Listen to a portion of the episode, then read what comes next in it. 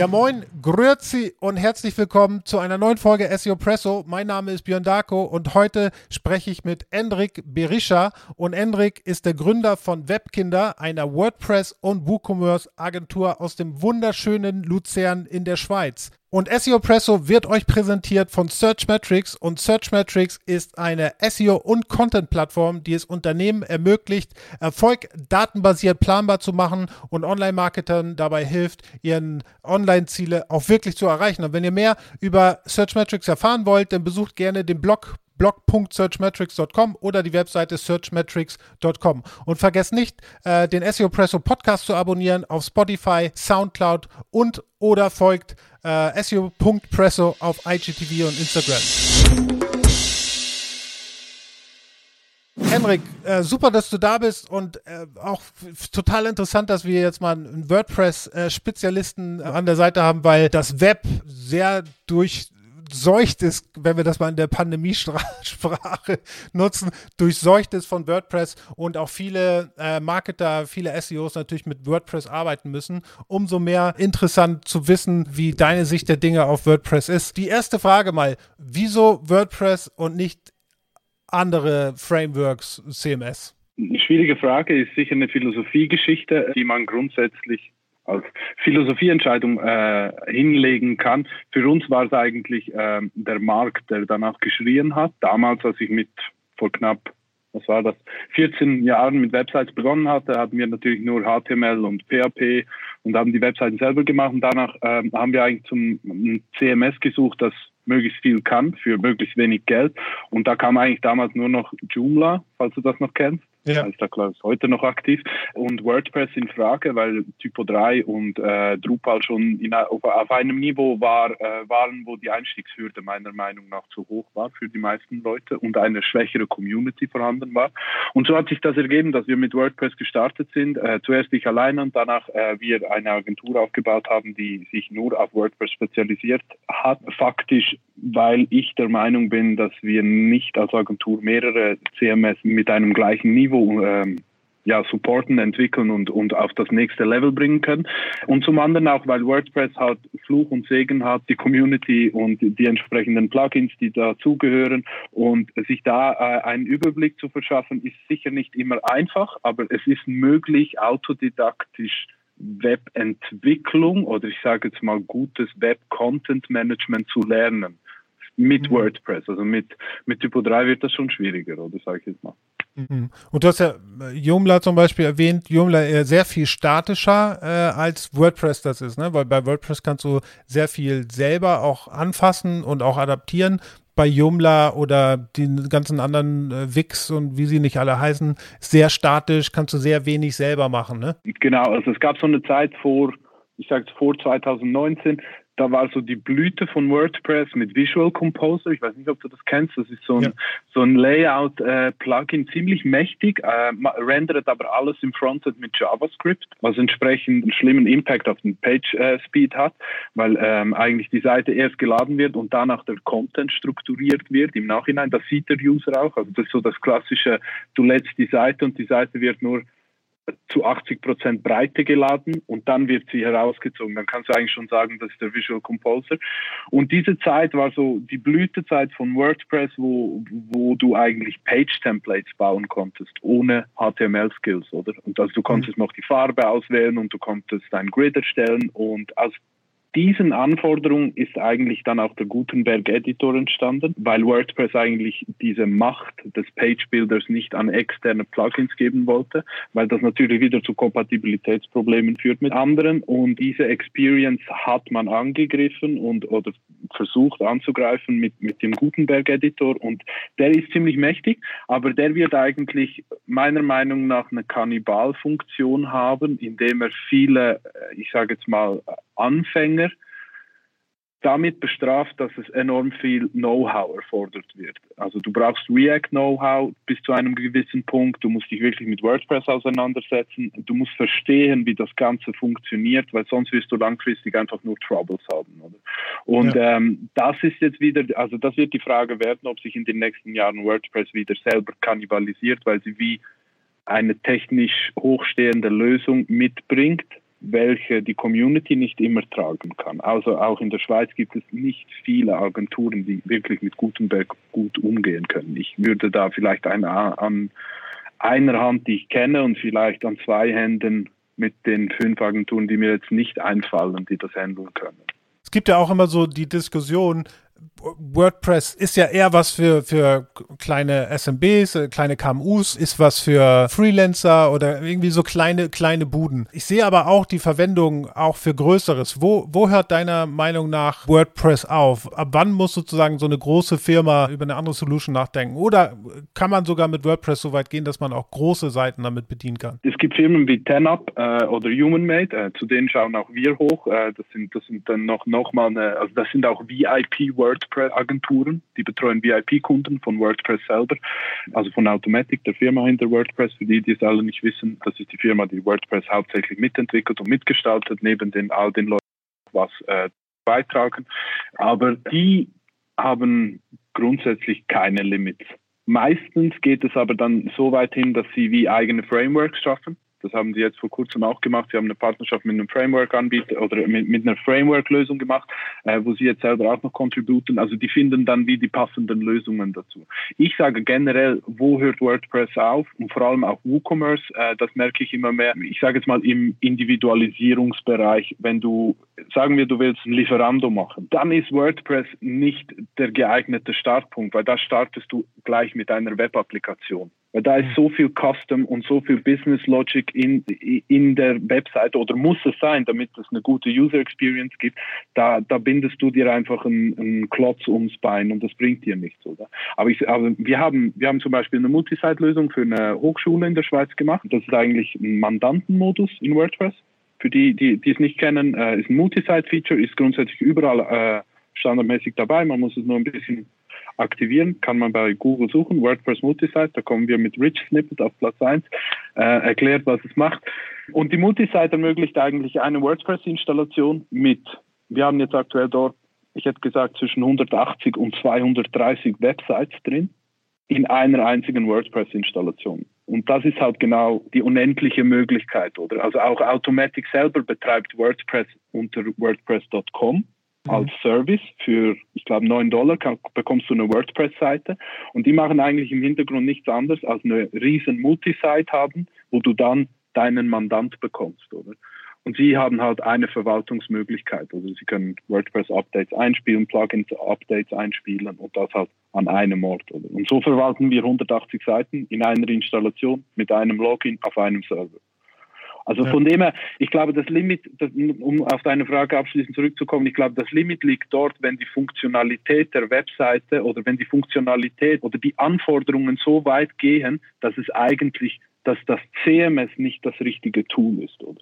Jetzt sage ich das mal, ich weiß nicht, ob das wirklich stimmt, aber meine Vermutung ist, dass äh, sozusagen WordPress ja eher benutzt wird dann von Laien. Ich habe es ja am Anfang gesagt, ne? kleine KMUs, du hast Journalisten, du hast irgendwie Freelancer, du hast Leute, die einen Blog bauen wollen. Das sind ja eher so die gängigsten oder im Durchschnitt die größten Nutzer, Nutzer von WordPress.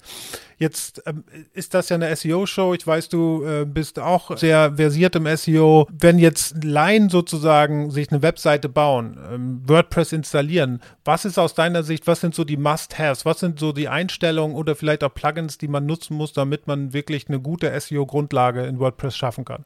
Äh, ich noch, um schnell äh, zurück auf die erste Frage zu springen, warum WordPress? Weil genau WordPress schon das meiste von Haus aus kann mhm. in Bezug auf die ganzen SEO-Geschichten, oder? Also das Wichtigste, um es zusammenzufassen für mich, äh, wenn du WordPress installierst, sind zuerst die Permalink-Struktur. Mhm. Damit zum Beispiel alle Blogbeiträge in, äh, unter einer Blogseite sind, damit du den Juice halt von den einzelnen Beiträgen auch auf die Blog-Übersichtsseite übergibst.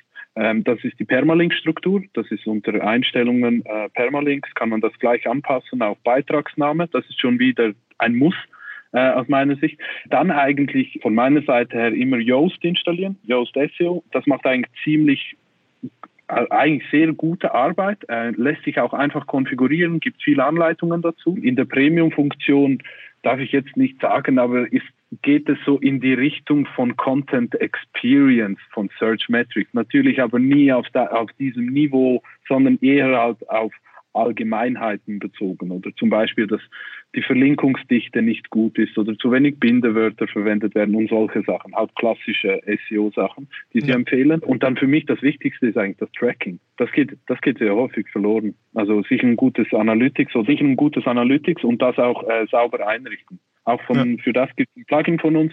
Äh, das Track, das schließt automatisch die eigenen Visits aus, wenn man angemeldet ist, wenn man jetzt keine fixe IP-Adresse hat oder so. Ja, das sind so die drei wichtigsten. Und danach liegt es eigentlich mehr am Inhalt. Und der Rest wird eigentlich schon mitgegeben von WordPress. Also mit Yoast wird eine, äh, eine gute Sitemap erstellt. Die wird jetzt neu sogar durch WordPress selber erstellt. Äh, das ist ein neues, neues Feature, das sie eingeführt haben. Also das ist schon mal ein guter Start für sage jetzt mal, wenn, wenn man da einen Blog äh, ein bisschen SEO abholen will. Du hast jetzt ja so ein paar Einstellungen schon erklärt. WordPress lebt ja auch sehr davon, dass es äh, sozusagen äh, mit Plugins interagiert. Man kann ja unendlich viele Plugins für jedes mögliche, für jeden möglichen Bedarf, sei es ein Buchungsformular, dann Kalender oder was weiß ich, Plugins mit einladen. Was sind so, wenn wir jetzt nur auf Plugins gehen, du hast gesagt Yoast, was sind so andere Plugins, die aus deiner Sicht für SEO Must-Have sind? Es empfiehlt sich halt immer so wenig Plugins wie möglich zu installieren. Also wichtig natürlich Structured Data wenn es nicht schon unterstützt wird oder wenn ich eine ich sage jetzt, wenn ich ein Event-Plugin installiere und das einigermaßen was kann oder aus meiner Sicht was können muss, dann ist es Structured Data, ähm, weil das ist wie die Zukunft. Für das gibt es aber noch zusätzliche Plugins, wirklich äh, ein paar gute.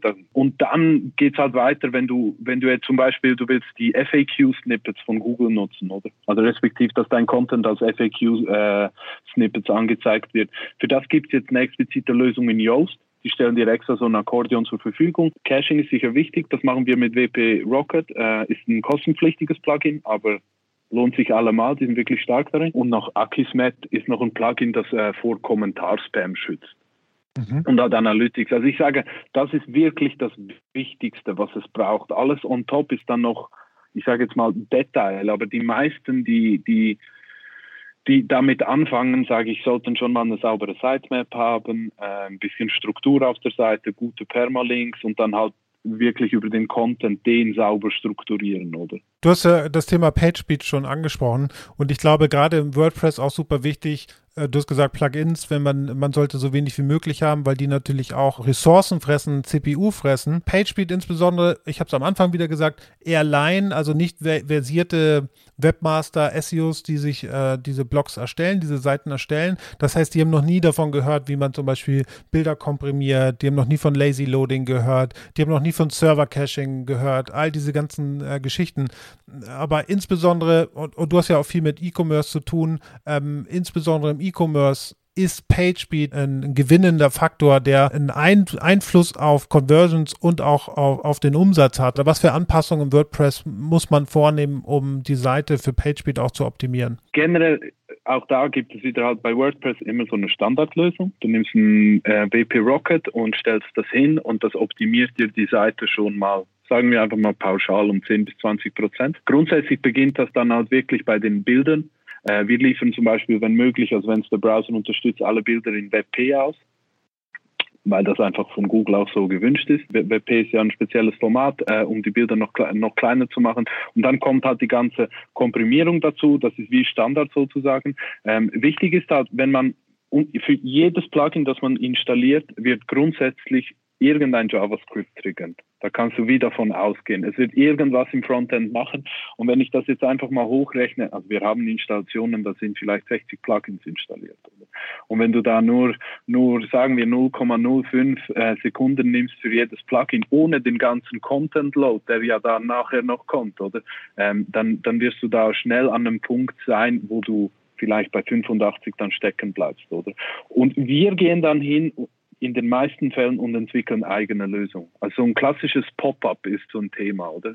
Du, ein Pop-up kannst du easy installieren, da gibt es ein Plugin für, ähm, aber wenn du das eingebaut hast und du misst den PageSpeed vorher und nachher, dann verlierst du da easy sagen wir mal eins bis zwei Sekunden, oder? Ist jetzt halt Aufwand und Ertrag stellt sich halt die Frage, oder? Ja, aber eine Sekunde ist schon viel, ne? Wenn du nur, wenn es ein Pop-up bist und du hast aber irgendwie noch andere Overlays, noch andere Pop-up, die aufgehen, dann läppert sich das ja nachher auch. Ja, ich würde sagen, äh, es steigert sich halt so. Ich sag dem so, anstatt historisch wächst es dann eher hysterisch oder dort ein Plugin, dort noch eine Galerie, dort noch ein Social Media äh, Sharing Button, der über die ganze Welt noch Daten sammelt ja, dann kannst du halt wirklich lieber eine Stunde Aufwand zahlen und wir machen dir die Lösung explizit halt ressourcenoptimiert. Und das Schlimmste bei WordPress, äh, kann ich auch offen sagen, ist die Mehrsprachigkeit. Also wenn du E-Commerce hast, WooCommerce im Einsatz hast und du nimmst zum Beispiel WPML, das ist so das berühmteste Multilanguage-Plugin, äh,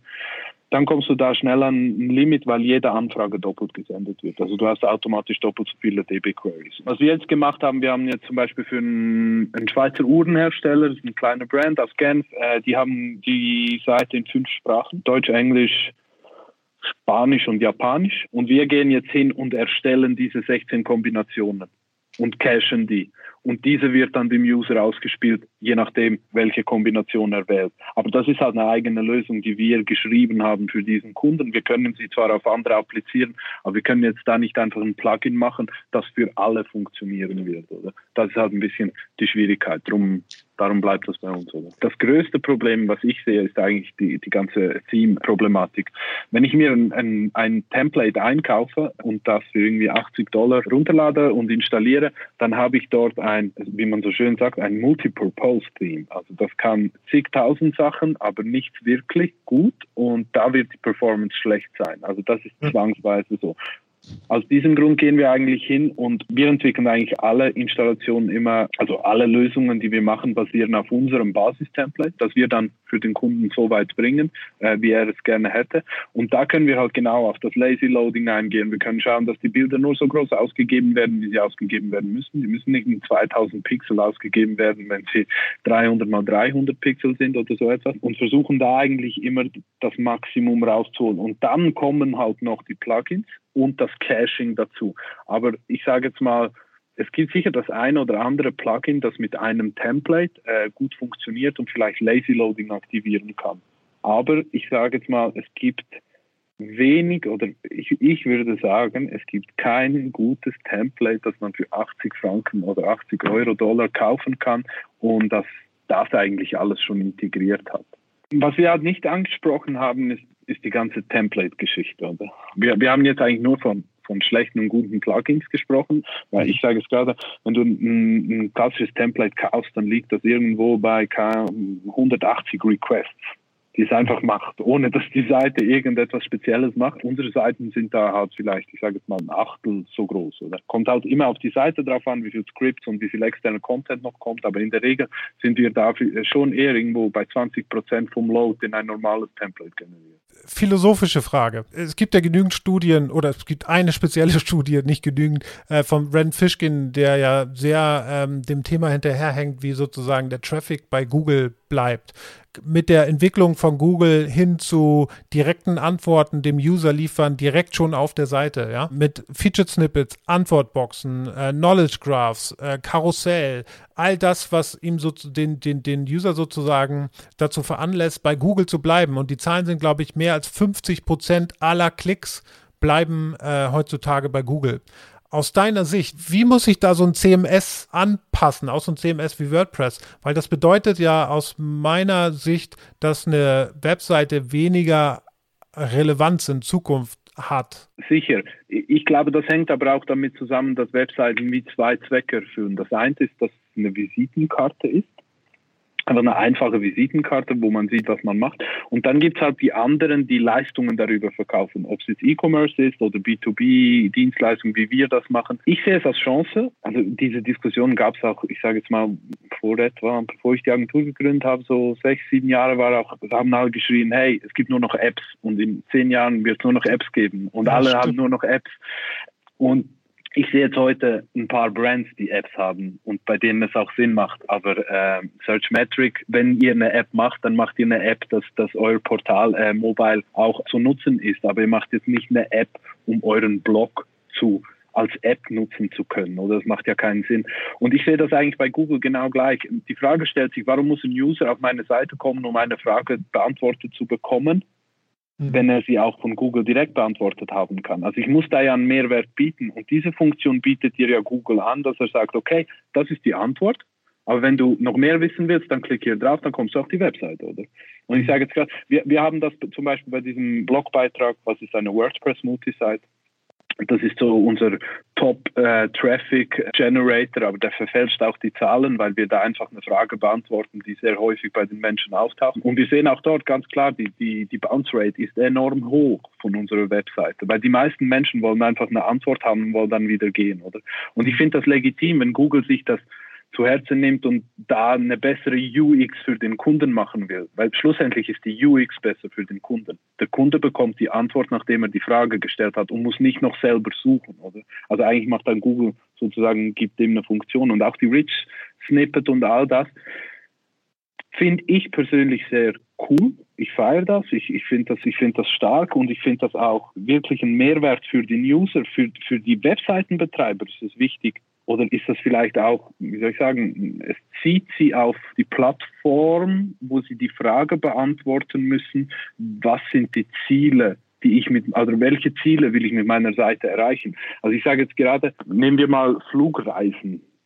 Flugreisen ist so ein klassisches Beispiel, oder? Äh, wir nehmen da einen großen Player, irgendeinen Player, der, der macht ja nichts anderes, als eigentlich das, was Google auch kann. Ich, ich crawle mir Seiten, ich crawle mir Flüge und gebe dir diese an und bekomme eine Provision. Oder? Heute kann das Google schon selber. Und jetzt stellt sich halt die Frage, gibt es noch ein Bedürfnis für gefälschte Reviews auf irgendwelchen Portalen, um irgendjemanden zu treiben, da einen Kauf zu machen? Langfristig sehe ich keinen Vorteil. Es gibt keinen Vorteil, oder? Google wird das zwangs zwangsmäßig besser können, weil sie machen nichts anderes als crawlen seit x Jahren. Da finde ich so, da muss der Mehrwert von der Plattform kommen. Lass uns mal bei diesem Plattformgedanken bleiben. Ich habe im letzten oder im vorletzten Jahr habe ich mal einen Vortrag äh, auch zu dem Thema gemacht, wo ich mich auch so ein bisschen philosophisch damit auseinandergesetzt habe, ob wir nicht in Zukunft mehr Inhalte auch für Plattformen optimieren müssen als nur für eine Webseite. Und heutzutage ist es ja so, gerade vielleicht nehmen wir mal E-Commerce als Beispiel. Du hast deinen Online-Shop, da passiert sozusagen, sozusagen die Transaction, aber der User an sich sucht sich ja zum Beispiel Inspiration nicht auf deinem Online-Shop, sondern der ist vielleicht bei Pinterest, der ist vielleicht bei Instagram, der äh, geht vielleicht über einen persönlichen Assistenten irgendwo rein. Also er hat so verschiedene Plattformen, die er nutzt, um Inspiration zu suchen, bevor er dann tatsächlich zu einem Kauf kommt.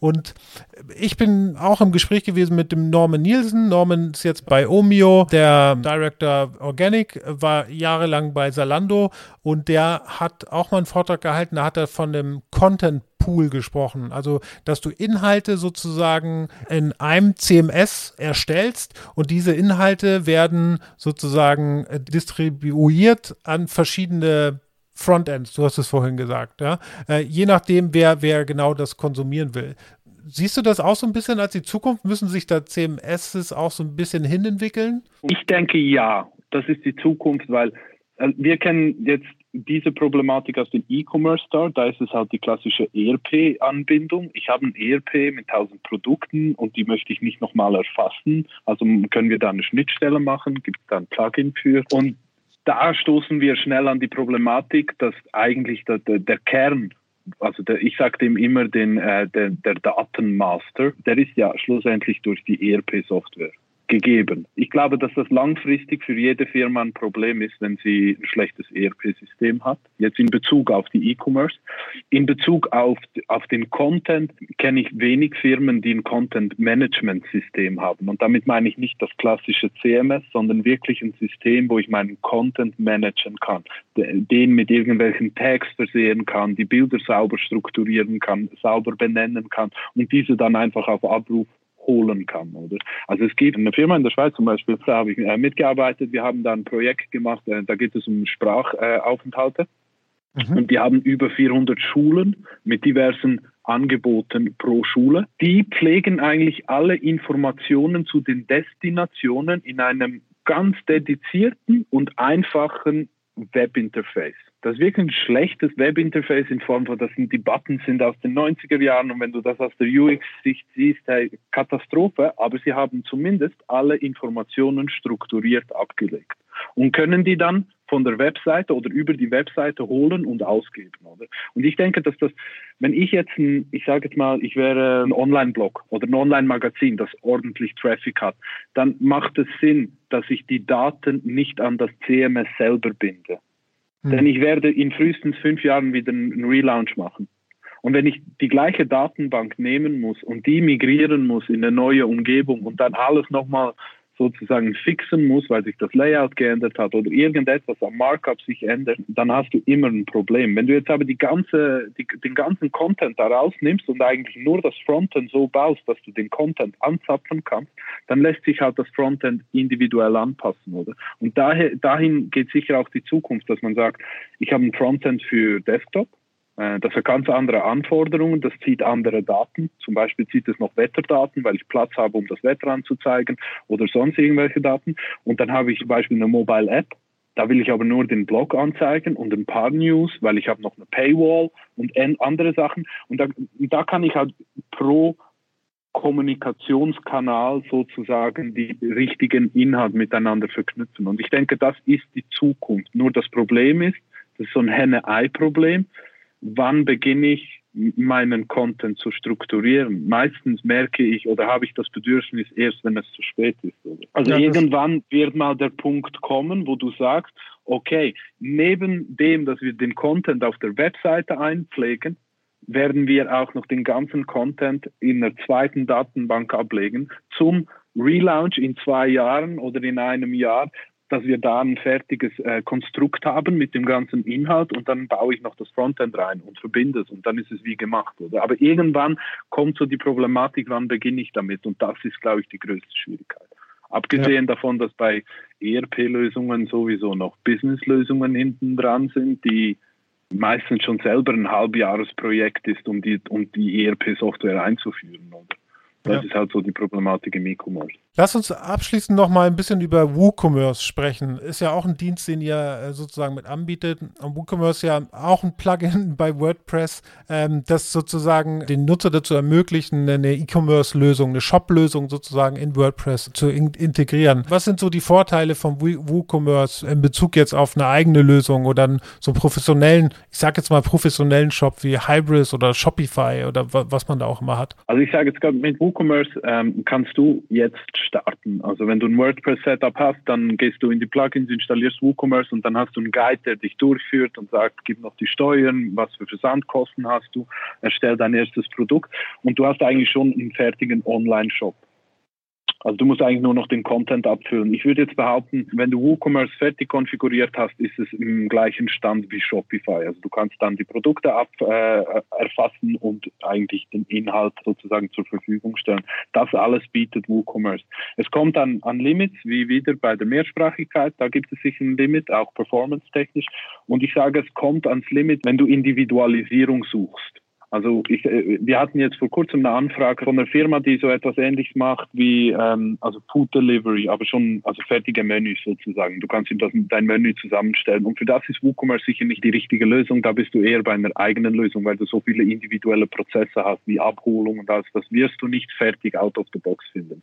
Aber ich sage, wenn du einfach einfach einen Shop starten willst mit x Produkten, die Anzahl spielt grundsätzlich in erster Linie keine Rolle, dann kannst du die Konfiguration abschließen, ein Produkt erfassen, dann äh, kannst du den Payment Gateway einbinden, am besten über Stripe und dann hast du eigentlich schon einen fertigen Job, der funktioniert schon, oder? Also ich sage, WooCommerce konfigurieren, so wie wir das machen, ähm, dauert vielleicht eine halbe Stunde, maximal Stunde, wenn du ein Stripe-Konto hast und dann hast du eigentlich die Grundfunktionen schon drin. Bestellbestätigung, E-Mails, Produktverwaltung, Kategorieverwaltung. Also da kommt man ziemlich schnell hin.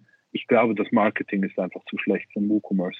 Also dass es gegen Shopify oder andere äh, Anbieter wirklich nicht genug gepusht wird. Aber das liegt vielleicht auch geschichtlich daran, dass WooCommerce eigentlich eine Fremdentwicklung ist und von Automatic aufgekauft wurde. Und äh, so wie ich äh, gelesen habe, ist ja auch eine recht verbreitete Nutzung äh, von WooCommerce, ne? WooCommerce also, macht wenn es mich nicht täuscht, 20 Prozent aus dem E-Commerce oder noch mehr? Also sicher, also es war so, ich hatte einen Vortrag vor etwa einem Jahr und da war es noch sicher größer als Shopify, wobei Shopify natürlich rasant an Markt gewinnt. Ich glaube, Shopify hat, hat wenn wir die Philosophiefragen noch schnell öffnen können, äh, Shopify hat da wie den Benefit von Marketing. Also das ist eine Firma, die nur auf E-Commerce setzt und die pushen das auch nur. WordPress oder Automatic selber hat jetzt nicht den direkten Gewinn durch WooCommerce, sondern sie wollten eine E-Commerce-Lösung in Bezug auf die Zukunft bringen. Und daraus resultiert, dass sie das, ja, das Marketing nicht wirklich auf einem Niveau wie Shopify machen und Shopify einen besseren Ruf hat. Ich sage aber, Shopify ist der bessere Einsteiger. Aber sobald du, ich sage jetzt mal, ein Jahr E-Commerce gemacht hast, kommst du mit Shopify schnell an die Grenze. Das ist halt ein Software as a Service und da kannst du das machen, was sie erlauben. Und alles, was sie nicht möchten, kannst du nicht machen. Oder? Lass uns mal auf die gängigen Probleme im E-Commerce SEO eingehen und mal gucken, wie WooCommerce da helfen kann, beziehungsweise das fixen kann. Ganz einfaches Beispiel, was immer wieder vorkommt, Filtermöglichkeiten auf eine, auf eine Produktdetailseite oder bestimmte Attribute, die man im Filtering-Prozess auswählt, die dann wieder neue URLs generieren mit den Attributen dran und wo es dann natürlich auch eine Gefahr gibt, Duplicate Content äh, zu kreieren.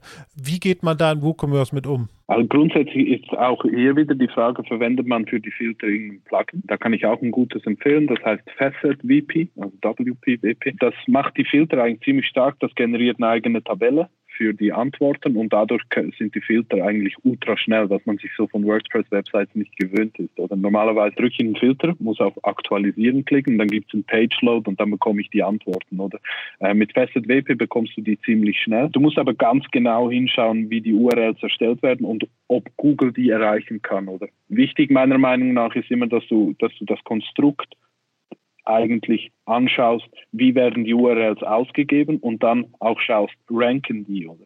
Also wenn du eigentlich, wenn du schaust, welche Seiten im Index landen, siehst du eigentlich ziemlich schnell, ob du da Probleme hast oder nicht. Oder? Und da gibt es ja äh, zigtausend Tools, also das kannst du ja auch aus der Search Console rausziehen, aber sonst auch mit Tools schauen, welche URLs überhaupt ranken. In der Regel hast du das Problem aber schon bei Default mit der ganzen Pagination, oder? Also wenn ich jetzt 30 Produkte habe und dann habe ich unten sozusagen noch Seite 1 von XY, macht WordPress das standardmäßig nicht. Es lässt die Subseiten ranken und es entfernt sie nicht aus dem Ranking. Und durch das, dass du eigentlich äh, die ganze Zeit neue Produkte hast, verschieben sich die Produkte und diese Seiten ranken von Woche zu Woche anders, je nachdem, wie viele Produkte du ausschaltest. Oder?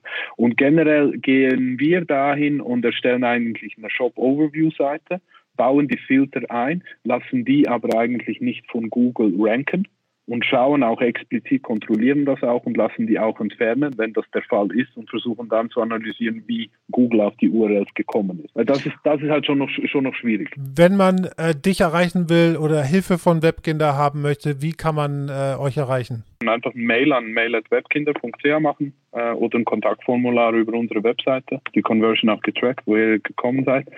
Und dann schauen wir uns das gerne an. Vielen Dank, Enrik, für das äh, super ges entspannte Gespräch. Äh, vielen Dank euch fürs Einschalten. Wir sehen uns nächste Woche wieder bei SEO Presso. Und nicht vergessen, SEO Presso Podcast-Folgen auf Spotify, Soundcloud und oder folgt SEO.presso auf IGTV und Instagram.